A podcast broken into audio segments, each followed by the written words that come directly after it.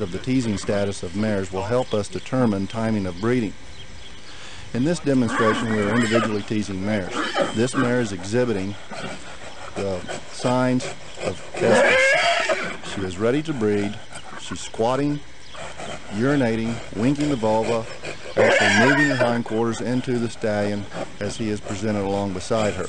This would give us an indication that this mare should have an ovulatory follicle, one that is ready to breed. We would inseminate this mare today. On a range of 1 to 5, 5 being the uh, highest estrus in mares, we would rank this mare a 5. Mares with babies may not exhibit as classic estrus signs yet be ready to breed because their behavior is also concerned about their, their foal.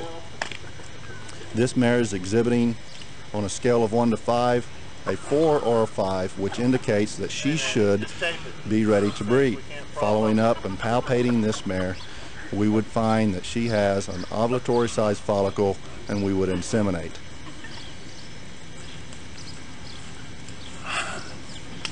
When mares are in diestrus or anestrus, they will not show the acceptance to the stallion. This mare is slightly interested or actually disinterested to the stallion. It would surprise us if this mare had any uh, ovulatory action on her follicles. You do have to follow the progressive heat and estrus behavior in mares because as they approach time to be inseminated, they should exhibit more behavioral signs of estrus. On a scale of 1 to 5, you might record this mare as a 3, showing slight interest in the stallion.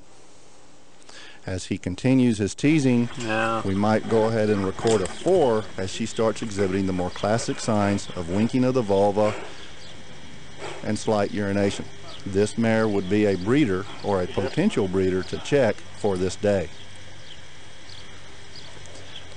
Some mares show large amounts of estrus. Some mares show small amounts of estrus. So individual record keeping is very important and not only for the breeding season at the time, but for subsequent years so you can monitor what the normal expected behavior of each mare will be.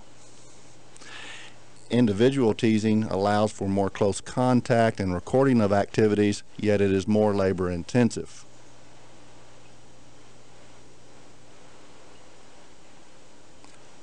Once we have mares showing signs of estrus, such as a score of 3, 4, or 5, we will monitor their records, use information on palpation, information on ultrasound, or other methods that our veterinarian can assist us with to determine insemination time.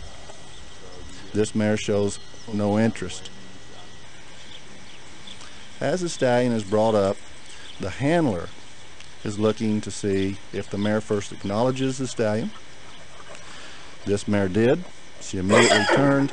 This would be on the low end of the teasing score. We would call her a 1 or a 2.